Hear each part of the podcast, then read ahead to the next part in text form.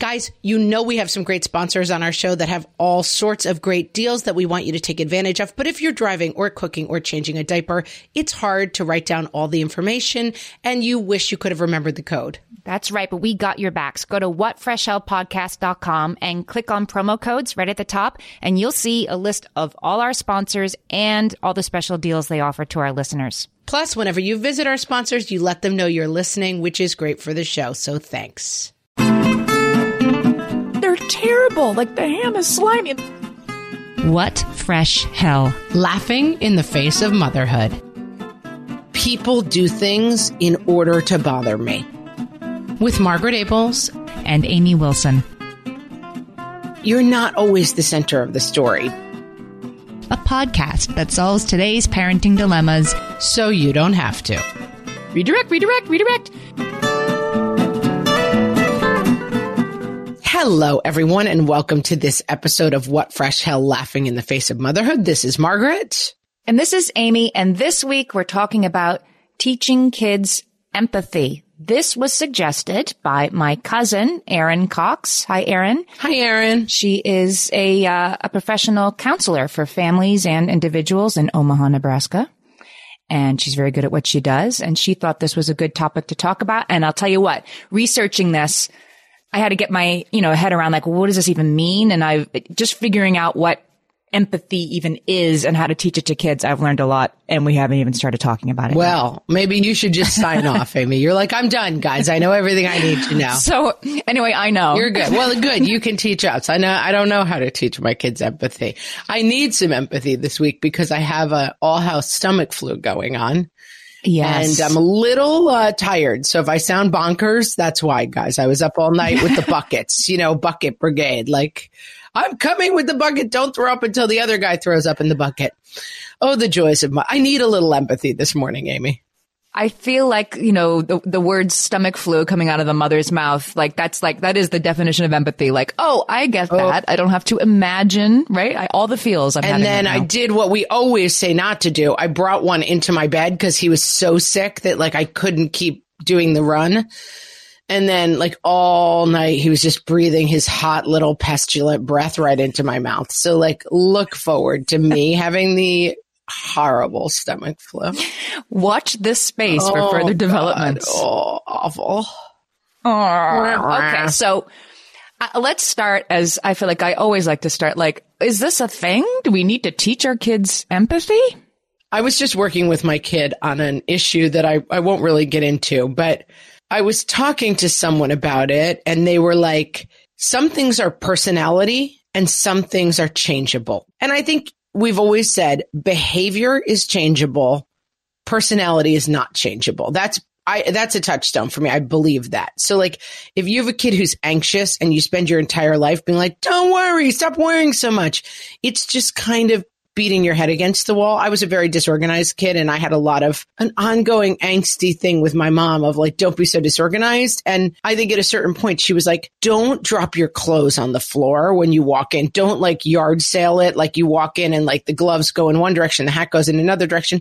That is changeable, but this is a person who is generalized, scattered, not changeable. Well, just to take the other side of that slightly, there are ways in which behavior can, can, you can go outside in. Like you can, you can teach behaviors that will never change your hardwired anxiety or maybe disorganization or maybe lack of empathy, but, but the behaviors you can go, you can go from the outside in that teaching kids empathetic behaviors will in fact teach them empathy. I think that's right. I think we're both really saying the same thing, which is you can't come at it from like verbalizing frustration over the person that you are. We talked about this in the marriage episode, which is like you can't get pizza from a Chinese restaurant. Like you, my anxious kid, I have to work with the behaviors that come out of the anxiety, but I can't, there's no point in being like, would you stop worrying so much? So Katie Hurley, who we had have had on our show. She wrote about teaching kids empathy for scary mommy. I'm going to put the uh, link up in our show notes,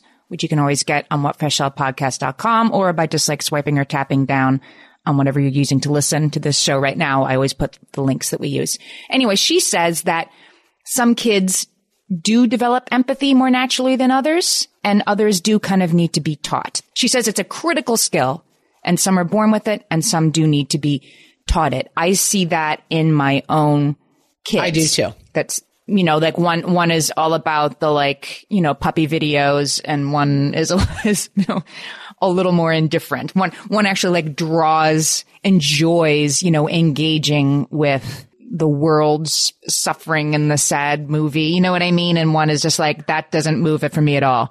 So that's okay. So we do need to teach our kids to some degree. And I will say briefly, there is, and we're not going to go down far this road. It's not really what we're talking about, but it's something that I'm aware of. My daughter has a tremendous amount of empathy naturally, which is possibly tied up in some ways with gender. And there's also something to the fact that like the thing of like you always have to be the person who's nice and good and understanding.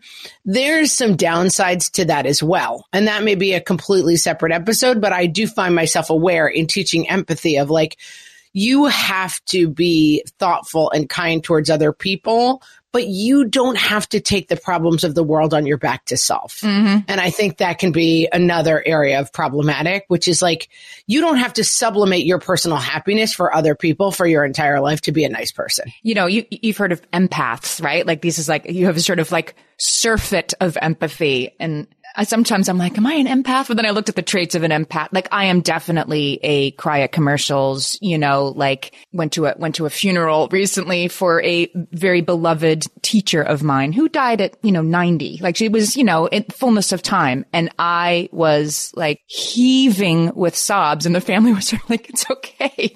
And I like, I do sort of vibrate at that level. So yes, there are some people who even have to be taught to sort of put that stuff aside. Let's assume though that most most of our like five and six year olds, like, you know, push somebody down at the playground and need to be taught why that's, why that's not a good thing. Not okay. So Dr. Ross Greene wrote a book called Raising Human Beings, and he thinks that this teaching empathy is incredibly important. And he says that these are sort of the skills of appreciating how your actions are affecting others and resolving disagreements in ways that don't make things worse. These are sort of use them or lose them skills that actually need to be cultivated and encouraged in our kids.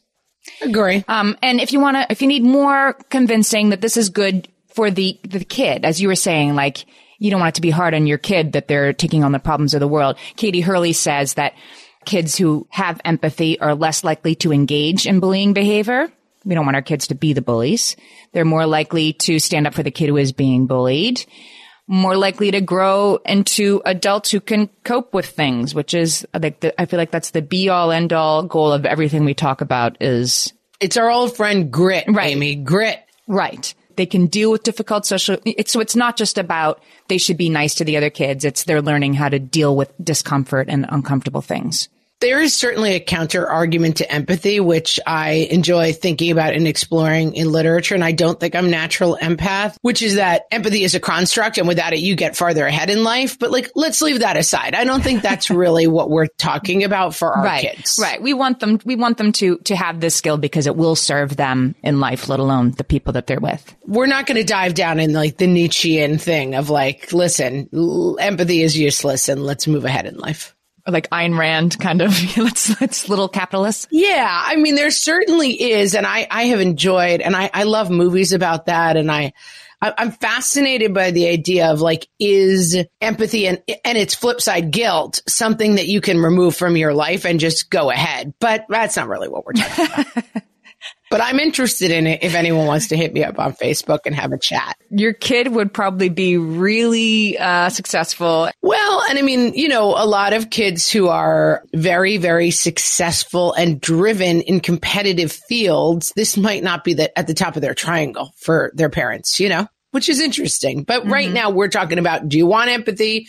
Let's say you do and figure out how to get there. Okay. So what is empathy? Let's talk about that. Cause like you think you know, but actually what is it? So Christopher McCarthy, who's a psychotherapist, he says that empathy involves two components, thinking and emotion. So first you have to understand another person's perspective. Then you have to express emotional concern about that other person's distress. So he's arguing that empathy is thinking it and acting on it saying it, engaging, engaging in it. You have to do both things. Yep. And Katie Hurley says the same thing. It's the ability to understand and experience other people's feelings and to respond in Yes. ways that are helpful. So empathy isn't just like crying at the kitty cat in the commercial. It's, it's Doing something about it. doing something about it. It's a very good point. Yeah. Kids can only be like a two year old really doesn't understand that the world exists beyond their experience. Not really, right? Like for, there's babies who literally don't understand that mom is still there when she leaves the room. Right. And there's a two year old who like, I want the truck. I'll do what I need to do to get the truck. There's a reason why the two year old's favorite word is mine. Right. But they're developmentally appropriately expressing what they need, which is like, hey, Right. I have to fight for myself because I'm small. Right. So I think you need to start in sort of, right, you start in sort of small ways when they're little, like your kid pushes the other kid for the truck. You need to start with the, now do you see, like, you know, you've made Henry cry? I, I guess. I, I feel like I, I'm not exactly sure at what age they start to be able to understand that. I guess school aged. Yeah. And it's one of the things like, does a nine month old understand reading a book? No. Should you still read a book with a nine month old? Yes. And so I, it is a little bit of a pet peeve of mine that we end up with like, I, I see this a lot with like those like little play groups and there, there's a whole like methodology of child rearing that involves not doing this, but the kind of hovery, like that is hers. You share five minutes, then she gets five minutes. Like, I do think that people over invested this at a developmentally inappropriate age, basically. Right. Right. Like two year olds have, I'm thinking of one time at Christmas, you know, at the relative's house and we had a one and a half year old and a two and a half year old. And the loving grandmother was very invested in them playing together because Right. uh, her grandchildren were under one roof. Not developmentally appropriate. Right. And they just were like, "Ah, ah," like, and they, these are kids who didn't see each other, you know, so often. So yeah, they were, they were not having it. And finally we just had to be like, okay, he's going to go over here with this toy and she's going to go over here with this toy so we can sit down and have dinner and we don't have to sort of agitate over, oh my God, they're, they're cousins and they should be together like that. That will come. Don't force it. Right. I think people waste a lot of energy on this at developmentally inappropriate ages, and they should probably just skip that part. Well, all right, but let's let's talk about when they are sort of a little bit able to start doing this. Maybe, like I said, maybe sort of around three. Um, Dr. Mark Barnett, I wish he was here so we could ask him, is this three? He's a developmental psychologist. And he says, yeah, he says, Yeah. We need to get a little clarity on that age, but yeah. Not not too early, let's just say that. not too early, but if your child does something negative to somebody else that you in the moment, you should step in and say, imagine how it would feel if somebody did that to you. I guess because they really won't unless you put that in their path. Like you have to sort of think about other people. We talked in an earlier episode, in fact, that it was sort of middle school before kids really understand that there is such a thing as a, a gray area. Mm. And I, I see my eighth grader still teasing this out. Like he, he's willing to have an argument with me about anything. Like our ham sandwich is good. Like anything. He'll take the other side of it. And he gets, but he gets really sort of itchy when I'm trying to like, okay, well, I like them. You don't. So like we don't need to talk about it anymore. No, but they, they're terrible. Like the ham is slimy. And like he really just wants to go to the mat. Like, like there's a different, we don't have to agree ever on this. There's a gray area. He, he doesn't like gray areas. I have a kid who struggles a little bit with what they call social emotional intelligence, kind of. And one of the ways I see it manifest, and he's a very empathetic kid in a lot of ways, but he so sees the world as like people do things in order to bother me. Right. We ran out of chocolate chip sandwiches because you, you are invested in making me have a horrible day. And it's like, I- I just find myself repeating and repeating, like, we're a family. Different people have different priorities. Sometimes you're not the center of the story. And it's not really working, but I think repeating that and emphasizing it is still worthwhile because at a certain point, and I, I find like, well, this kid was saying this thing that they know I don't like just to drive me crazy and I can never be around them again. And it's like, so that kid is doing their own thing. He, he's still, and he's 10, but the world is like everything happens as a result of a calculated attack mm-hmm. on him. Which we were talking about in the marriage episode and we all do like sometimes i'm like oh my god honey the way you walk is just to drive me crazy and my husband's like nope just my feet like that is i think somehow like key to empathy that thing of like you're not always the center of the mm-hmm. story but when you're inside your own brain it's very hard to remember mm-hmm. that I think this is a good time to take a break. When we get back, let's talk about the line between pity and empathy. What's the difference? Ooh, no idea. Can't wait. Bombas makes the most comfortable socks in the history of feet. I am actually happy when I open my sock drawer and I see those Bombas peeking out. Amy, they spark joy. I'm glad to hear that. And you wouldn't think that socks could spark joy, but I know that you're right because I feel the same way. I mean, who would have thought it, Amy? Who would have thunk it? They're like a little bit of happiness in my morning when I have bombas to put on because they they just get all the little details right. The cotton is snuggly in a way that I can't fully express. There's no toe seam. And there's a part across the middle that's like knit a little differently, so it sort of hugs the arch of your foot. It makes me happy, and I don't care what people say. I love bombas. I want you to work on expressing about the toe seam, Amy. That's an assignment for you. These socks do more than keep your feet cozy, though, Amy. For every pair you purchase, Bombas donates a pair to someone in need. We're talking 34 million pairs of socks and counting through their nationwide network of 3,000 giving partners. Give a pair when you buy a pair and get 20% off your first purchase at bombas.com slash laughing. That's B O M B A S dot com slash laughing for 20% off your first purchase. Bombas.com slash laughing. Beachbody On Demand is back as a sponsor this week. If you're like me, you discovered online fitness as a way to keep your sanity during these last couple of months. And with Beachbody On Demand, you get instant access to 1300 different workouts you can stream anytime. I first learned about Beachbody, and you may have too, from P90X, which is an insanely effective workout, I will say, fun and highly intense. But Beachbody also has yoga, bar, dance. There's a kids and family collection to get everybody moving. It's a huge, huge range of classes.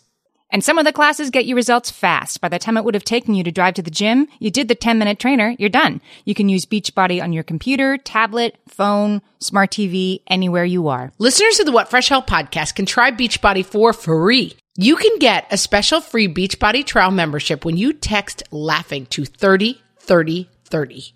You will get free full access to the entire Beachbody on demand platform. All the workouts, all the support, all the content, totally free by texting laughing to 30 30 30. Check it out. Okay, we're back, Amy. Pity and empathy, not the same thing. I know that. Not the same thing. So Amy Webb is a mom of a kid with limb differences and she wrote a great story for A Cup of Jo, that website called How to Navigate a Special Needs Encounter. And this is something where empathy often comes into play, I think, for our kids. This is a particularly like sort of sticky situation for us, right? Like, oh, my kid is staring at that kid in the wheelchair and I like, should they, should I say something? Should I not? Like, we don't really know how to navigate it. I really recommend this article. She talks about, so her daughter looks, looks different than other kids. And she explains that you would like, if you're in that situation, for other people to approach your kid with empathy and not pity. And here's what she says the difference is. Empathy, she says, is from listening to another person's perspective and reacting accordingly. So I think that's interesting that she's also saying the same thing. Like it's the thinking and the acting. It's not just, Right? She gets it. She read that article by Dr. So and so. yeah, I think she did.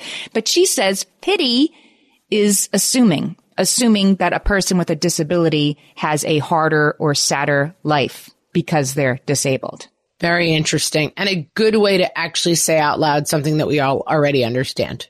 Yeah. She explains that if you listened to somebody's frustrations, like my, I was up all night with kids with the stomach flu and, and then I say, Oh gosh, I'm sorry. That sucks versus sort of assuming I know how I feel and saying like, if you saw a kid in a wheelchair and you say to that kid or her parent, you know, wow, you were so brave to be bringing this kid to the playground that that's pity and that tips into major not good. Major not good, guys.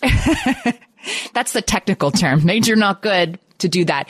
Uh, I had a, I like, I hesitate to even like tell the story because it's still like, it's like one of the most cringeworthy things that ever happened to me, but I handled it badly. And, and I think this is like, this is the example. We were on vacation My kids were much younger and it was like a place with a lot of family activities. Like at two o'clock, you know, there's double dare and at four o'clock, there's cupcake making contest. It was that kind of a place.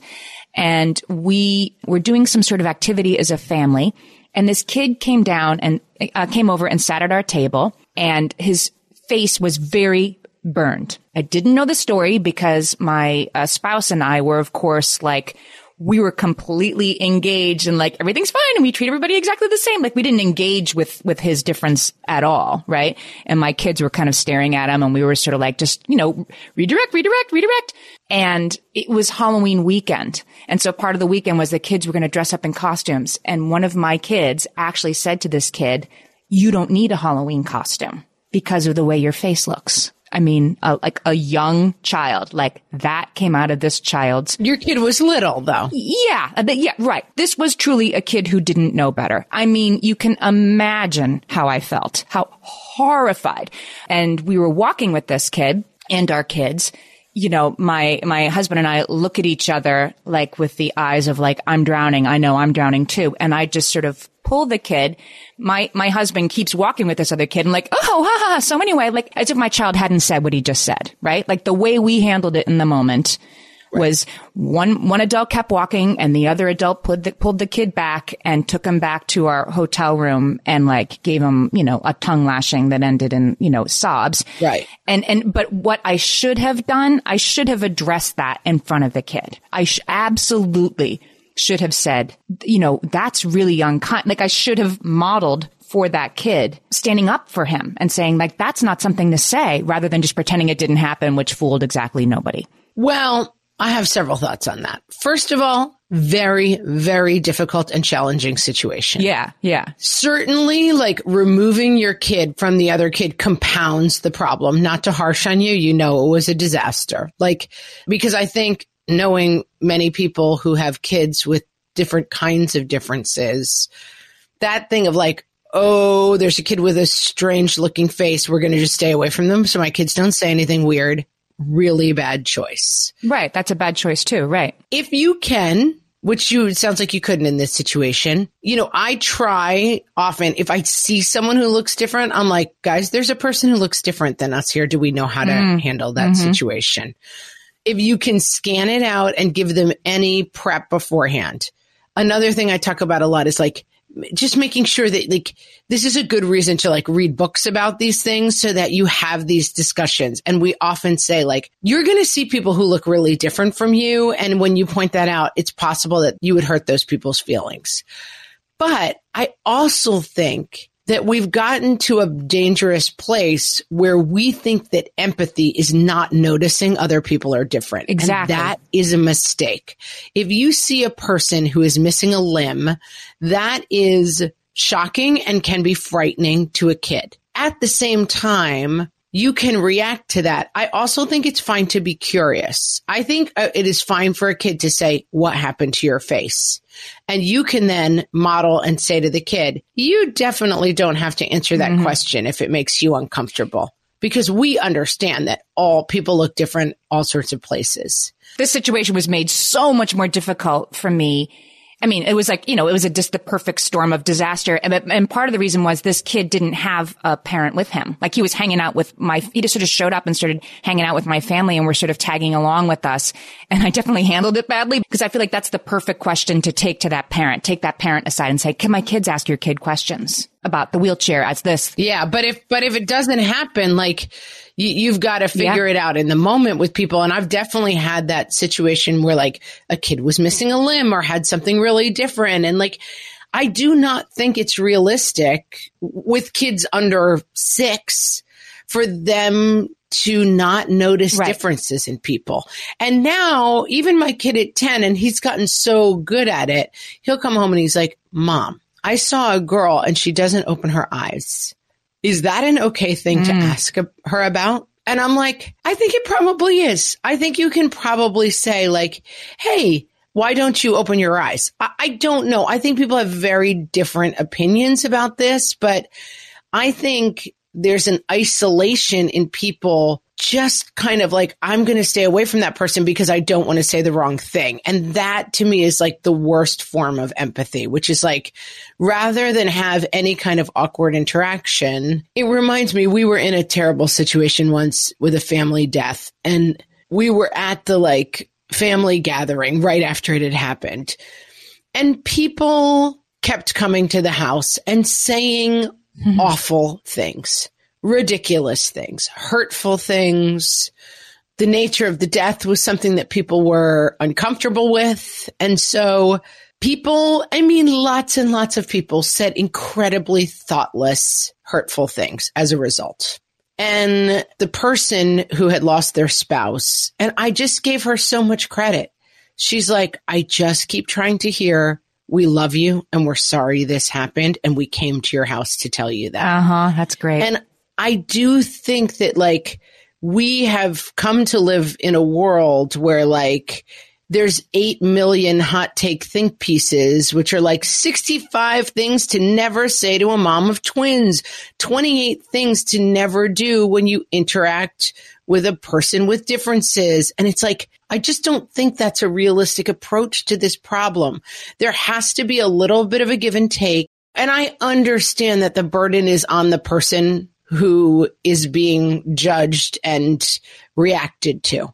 And that's not really that fair. But I find that I try to say to my kids, like, you're going to see people with differences. Sometimes when you see people with differences, the fact of the matter is your reaction to them is fright somehow. Like there's something about difference that triggers something in us that is fear. You would never, ever, ever point, laugh, say something cruel about someone who looks different. That is unacceptable. But I think expecting kids to never ask about other people's differences. I'm open to like people coming at me on Facebook and being like, you're dead wrong about this and here's why. But I worry that we're getting to a point where like you're never allowed to acknowledge anyone else's differences. And therefore we just run away from people who are different because, and I mean, we have people who are in our lives who are, um, I don't even what the current term is like gender nonconforming or like they present and it's not clear, like their gender might not be clear to a child, you know?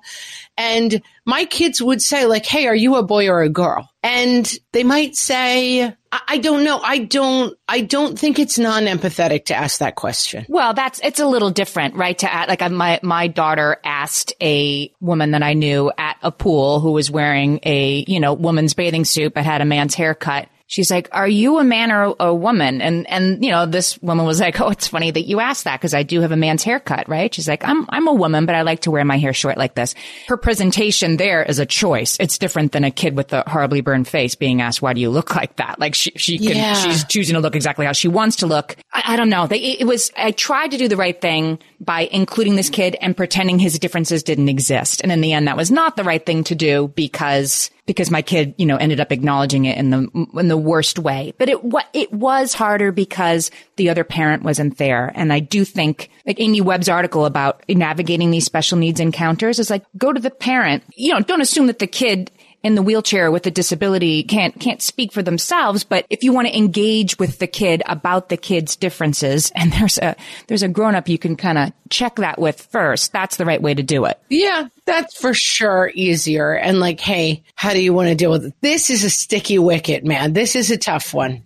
But i think the empathy component is like the reason we think about how we do this and this is a conversation you can have with your kids the reason we think about why we do this is that we don't want to hurt other people. That's the bottom line of it all. That's the conversation. They need to be led through this a little bit, right? So Amy Webb says like, here's what will work in a situation like this. You can ask about the differences. They would probably rather usually talk about it than go through this like ridiculous charade of you're not noticing and, and not seeing the, the questions that are going through your head while you're standing there. But then she's like, move to the common ground if you're the parent of the typically abled kid, you can say to your kid, I bet she likes to, you know, get on the slide too. I bet she likes Peppa Pig too. That you, you ask, yes. you ask the child or the child's caregiver, what does she like to do? And you, you establish sameness, which is of course about giving comfort and inclusion to the kid with differences, but it's also a teachable moment for your kid. Like, oh, she's different, but she's the same. We're, we're more same. And that takes the fear out of it for your four year old, right? It, there is a teachable moment. Absolutely. And I would argue pretty strongly the kids are pretty good at that as long as you help them Yeah. model it. Like I feel like often the problem is the parent being like, uh, let's stay away from that kid because I don't want you to ask them a weird question versus like a kid m- might walk up and be like, holy cow, what's wrong with your weird leg? And it's like, well, that's not the greatest way to do it. But two seconds later, they're like, do you like sandcastles? Like, and so avoiding the interaction because you're like, well, it's more empathetic to not let my kids say something inappropriate. It's like you're not letting them have that experience of like, hey, my really good friend is uh, doing this thing with me. It was the one moment that I wanted the earth to swallow me up more than literally anything that's ever happened to me. But if I could go back, I would at least make it 1% better by calling out my kid in front of the kid instead of like, let's all pretend that didn't just happen. And listen, these things are hard. You can't beat yourself up about it. Like these things are hard for a reason because like we want to be kind people and kids. I mean, I've had the experience of like, um, my kids saying really dopey stuff to people and you're like, Oh, that's awful. And like, I've had the experience of kids being like, a kid who was like, you look way too old to have a kid in kindergarten. And her mom wanted to die. And I was like, I mean, it's not as fresh a wound because I am an oldie lock. Back in my day. It's not as painful as, as like a child who has something that you know must kind of hurt. And, but I think a world of diverse people in all shapes and sizes and, and all different abilities, like that is a utopian vision, but we have to get there by being able to, I do not think you can skip the step where your kids are going to be curious about people who look different. I told the story a couple weeks ago, but I was at this event where there was an equestrian show and there was a kid with Down syndrome riding the horse around and there were a bunch of kids who didn't have Down syndrome watching, most of which weren't my children. But I was just like, maybe, maybe it's once bitten, twice shy, but I'm like, oh, who's going to say it? Who's going to say the insensitive go. thing? Who's going to do it? Well, with this uh, young girl's mom standing next to me and these kids, like they are being taught differently than we were. And so all these kids were, they were asking questions. Like, does she have a learning difference? One of them said, and I'm like, how does this like eight year old know how to say that? And the mother said, yes, she has Down syndrome. And the girl's like, oh, somebody at my school has Down syndrome. And then they were like, how long has she been riding a horse? Like, I couldn't believe these kids were navigating this curious moment with the right language and the appropriate politeness. I was, it gave me hope for the future. It was really good. So it's not always terrible, but, but our little kids need to learn it from us. That's a positive step. And you're, you're taking us directly into our next segment. So we'll take a break. And now, a moment of gratitude from the What Fresh Hell podcast. It is important always to express what we call an attitude of gratitude. When expressing yourself, are you making sure the people you are addressing know how much you appreciate their efforts? Ugh, this pasta smells so gross. There's no way I am eating it. The way we phrase things can unintentionally wound and harm. Ask yourself, can I rephrase my thoughts to find a more positive spin? OMG. It tastes even worse than it smells. Thinking about the wider picture helps us infuse all of our interactions with an inherent sense of gratitude. Mom, the dress you ironed isn't even the one I wanted to wear. An attitude of gratitude will carry you throughout a lifelong journey of peace and happiness. This is the most boring cruise I've ever been on. Okay, you've broken me. Do you know that there are kids who have never been on a boat, let alone a vacation? And while we're at it, let's talk about how many pairs of shoes you have. This has been Fit a all moment of closet. gratitude. Do you know how many kids would be so happy to have Hell one pair of shoes? Just one shoe. Just one shoe. That's all they would care about. Okay, so as always in our third part, we need to start talking solutions. Yeah. And I will say, boring, annoying, we get it already. Number one solution, top of the mountain, modeling empathy. Yeah. Gotta do it. If you talk trash about other people in your house and you talk unkindly about other people to your children, that is a bad idea.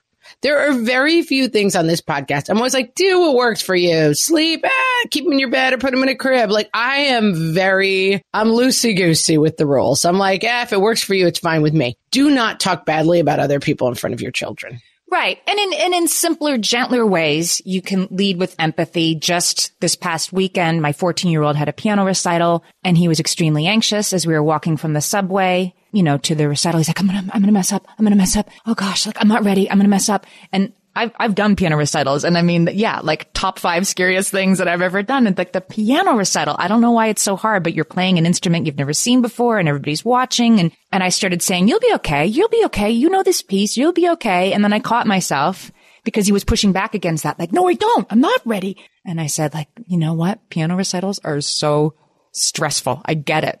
I, you're feeling stressed. They're stressful. And he, like, his face just completely softened when I switched from reassurance to I hear you. And that's how you teach kids empathy, sort of with one conversation at a time. Right. I've been there too.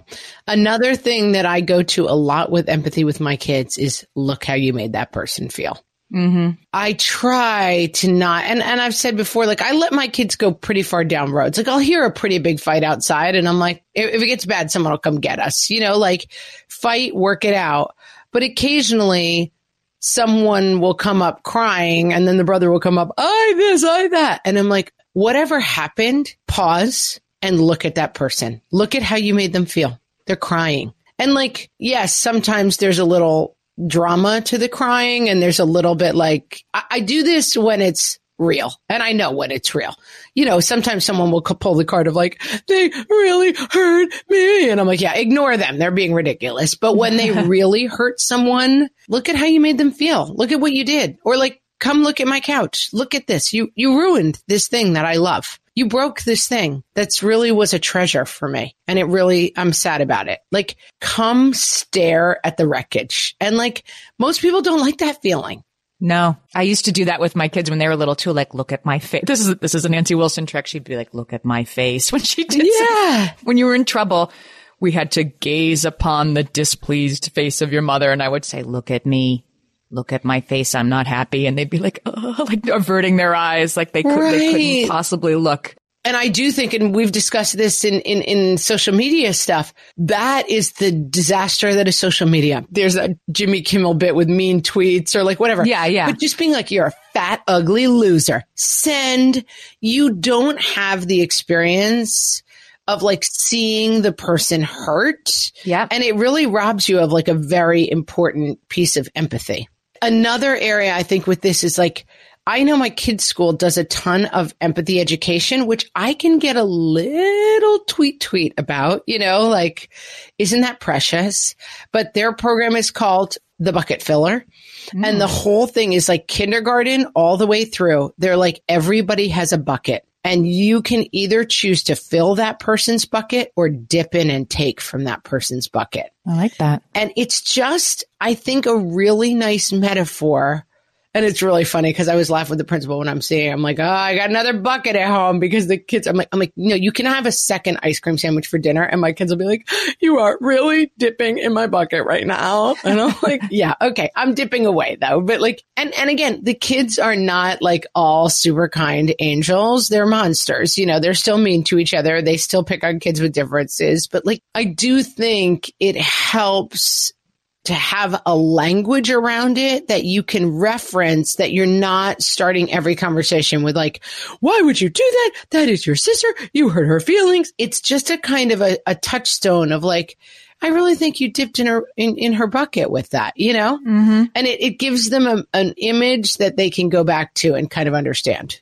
Studies do show that the schools that teach empathy sort of as part of their curriculum do have less relational aggression as a rule than the one than the schools that don't. Relational aggression is what we call the bullying that isn't shoving a kid in a locker, but the, you know, the ostracization, the mean texts, Right. whatever, that sort of stuff.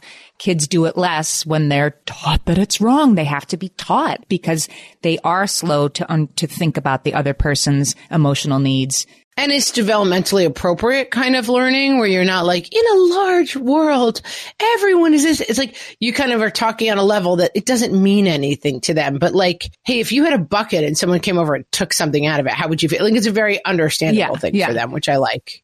Dr. Uh, Barnett, who's a developmental psychologist we talked about before, he recommends that you use story time. Parents and teachers use story time as an opportunity to talk about the feelings of characters in a book. Yep. And uh, there's a there's a picture book by Jacqueline Woodson that I I have to um I'll I'll put the link up on the show page. This is a book that I can't get through without crying. It's it, I mean like it makes me sob. A picture book about a girl who comes to a new school and like her clothes are weird and her hair is weird and you know she's not really that clean and she doesn't really look at anybody. And so the whole class is like ew let's not like be friends with her. She's weird. And then one day she's not there anymore. You know she disappears just as quickly and it just leaves you with this sort of haunting like what happened to that kid. And I I mean I read it I read it to my kids and they were looking at me like What, what are you doing to me? I had one of my empath moments, right? I was like, for this imaginary child, but it is more than any book I've ever read. Shows you without ever going in the kid's head, really, shows you how unkind these kids were. Each kindness, that's what it's called. Each kindness. Get the tissues out. It's a great book. Each kindness. My eight year old has a hilarious expression when we're watching a movie and there's like sad music playing and like the dog is like walking away and he always turns to me and goes, Mom, this movie is trying to make me cry. And it's like, he does that with books too. This book is trying to make me cry. Uh, I think another modeling of empathy is not being afraid. And again, I think this is more of a modern problem. Not being afraid to be in scary and mm-hmm. uncomfortable situations with your kids. And I will give an example, which is that my cousin lost her husband. She had four young girls, four girls under 10, and her husband passed away. And she got a lot of feedback from people that was like, I can't bring my kids to the funeral because I don't want them to know that parents can die. Basically, like, I think it is too overwhelming for my kids to confront death at this point.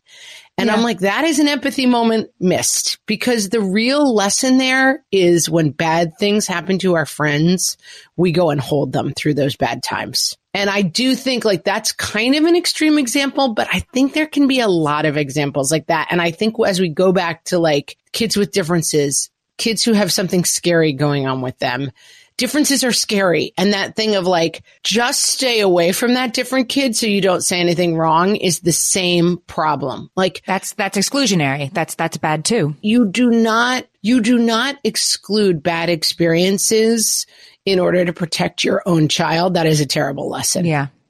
Yeah. And it is hard. Like it is really hard when you have to sit down with your kids and say, this person's dad died because we have spent a lot of nights being like, what if you die? Oh, we're not going to die. Think, look at how grandma is. We're going to be fine. And then it happens and it is really hard for kids. And like my kids have been through it a couple of times and it's always really hard and it causes a tremendous amount of anxiety and nightmares and bad sleep because this thing they've been told nobody ever dies happens. And then suddenly that's modeling empathy, which is like, we have to look at this scary thing in order to help our friend. Why would you skip that lesson? Yeah. Yeah, it's a diff- right. It's a difficult lesson, but there it is in your in your path when these uncomfortable situations present themselves. Acknowledge the discomfort and use it. And we all have a little bit of that instinct when stuff starts to go wrong for other people. And this is a very, like, I think it's some deep lizard brain tribal thing of like, cast out the trouble and then we will live in peace and harmony. And I try to challenge myself with this. Like, kids who are troubled tend to have worse behavior. Kids with problems, it tends to cycle down and stuff. And like, you do not have to put your kids in situations where you're like, you have to be friends with that horrible kid Right, because they had right. a tough life. Like that is the wrong lesson. And like this kid is punching you in the face all day, but like, listen, they had a tough road to hoe. So like you, you just keep being nice to them at any cost. So I don't believe in that. But I do think our aversion to tragedy and difficult situations, that's where you have to check your own empathy too sometimes. You know, where's a way way into this is like fiction. Neil Gaiman who's an author, he said fiction gives us empathy. And here, here's a safe way to address this, like that each kindness book I was just talking about, that fiction gives all of us empathy by putting us in the mind of other people and helping Right. us see the world through their eyes. Nobody reads as much fiction as they should in 2019. Just giving your kids more fiction is a, is a good way to develop the skill. And we just had this conversation with Evangeline Lilly, right? Which is the same thing of like challenging our kids, putting them in scarier situations. Fiction is a great way to do that too. Like fiction is a great way to do empathy as well. Like you can explore topics that seem scary, but you can close the book.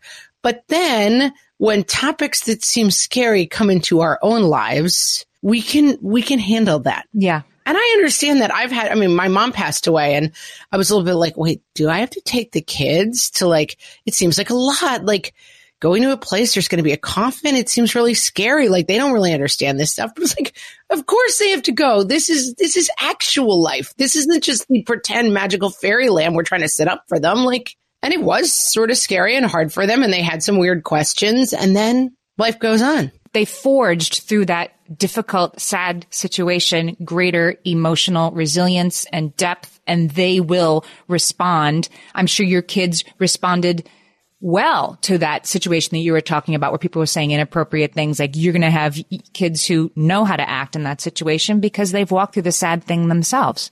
Hopefully, and, and, and in the same way that like your kids are not going to start doing laundry in college. Your kids should start doing Yep. laundry when they're 10. Like your kids should start going out with friends and making mistakes and, and getting in trouble in town and having a shopkeeper call you and be like, your obnoxious kid is doing something. They should start doing that young because if you wait until college and your kid goes to college and is like, oh my God, random people die and horrible stuff happens all the time, they're going to be missing empathy and they're going to be generally missing their whatever thick skin they need to be like, there's a real world out there and there's no upside to protecting them from it. Yeah. It's not the lightest of topics, but I'm glad we talked about it. No, not, no, we didn't, we, we didn't really deliver on our promise of hilarity today. But listen, this is serious business, guys. but I got a lot out of it and I'm really glad we talked about it and and I'm understanding really this idea that empathy is thought and action and you can't just wish you didn't say the thing you know you need to you need to make it right you gotta try and fail. And I, I recently had experience like you. Someone was dealing with something and I went up and I didn't know them well. And in a babbling way, I tried to express something to them that turned out pretty horribly. And I could see in their face that I had said exactly the wrong thing. And almost as it was coming out of my mouth, I was like, oh my God, this is the thing that people are going to write the article that's like things not to say to a parent in this situation. And I just kind of barfed all over them and they were like appalled. And I beat myself up over it for like three weeks. But I, I, I'm team try, team mm-hmm. try. Someone has a death, someone has a tragedy, and you think, I don't know the right thing to say. I mean, when I lost my mom, the most random people were just walking in the funeral home for the wake. And I was like, and some of them said really weird, dopey things, but the fact that they walked in the door was what mattered. And so Yeah. don't ever hold yourself back from walking in the door. You're going to swing and a miss on this sometimes. And there are people have sensitivities that you don't understand. Some people want to be asked about their differences. Some people find it offensive. Like you're not going to get it right, but I would always say choose the path that is try. choose the try right Choose to try. I think we solved it. This solved one is Margaret. so hard and it's not, not a ton of laughs, but I do think that, uh, we're, we're going to keep trying. And guys, we want to hear from you on Facebook. And if you think I'm dead wrong on some of these things, you can come and yell at me on Facebook. It's fine. We'll still be friends. Fa- I'll still have empathy for you. Facebook.com forward slash what fresh hell cast. And we're on Instagram at What Fresh Hellcast. We're on Twitter at WFH Podcast. And I'm going to put up links to that uh, storybook I was talking about and all the research that we mentioned today. And definitely that scary mommy article, because that was a great article. That really helped me out, that one. That was good. Check that out, guys. And that's on our website, whatfreshhellpodcast.com. Or in, in your app, right where you're holding that little phone, the app. It's all there. It's there for you. Yeah, just swipe up, guys. It's a miracle. when I figured that out, I was like, what? Very exciting. All right, guys, with that, we're going to bring you a really, next week, we're going to talk about like puppies and butterflies. We're going to keep it real, Funny real butterflies. light, guys. All right, we'll talk to you then. Bye.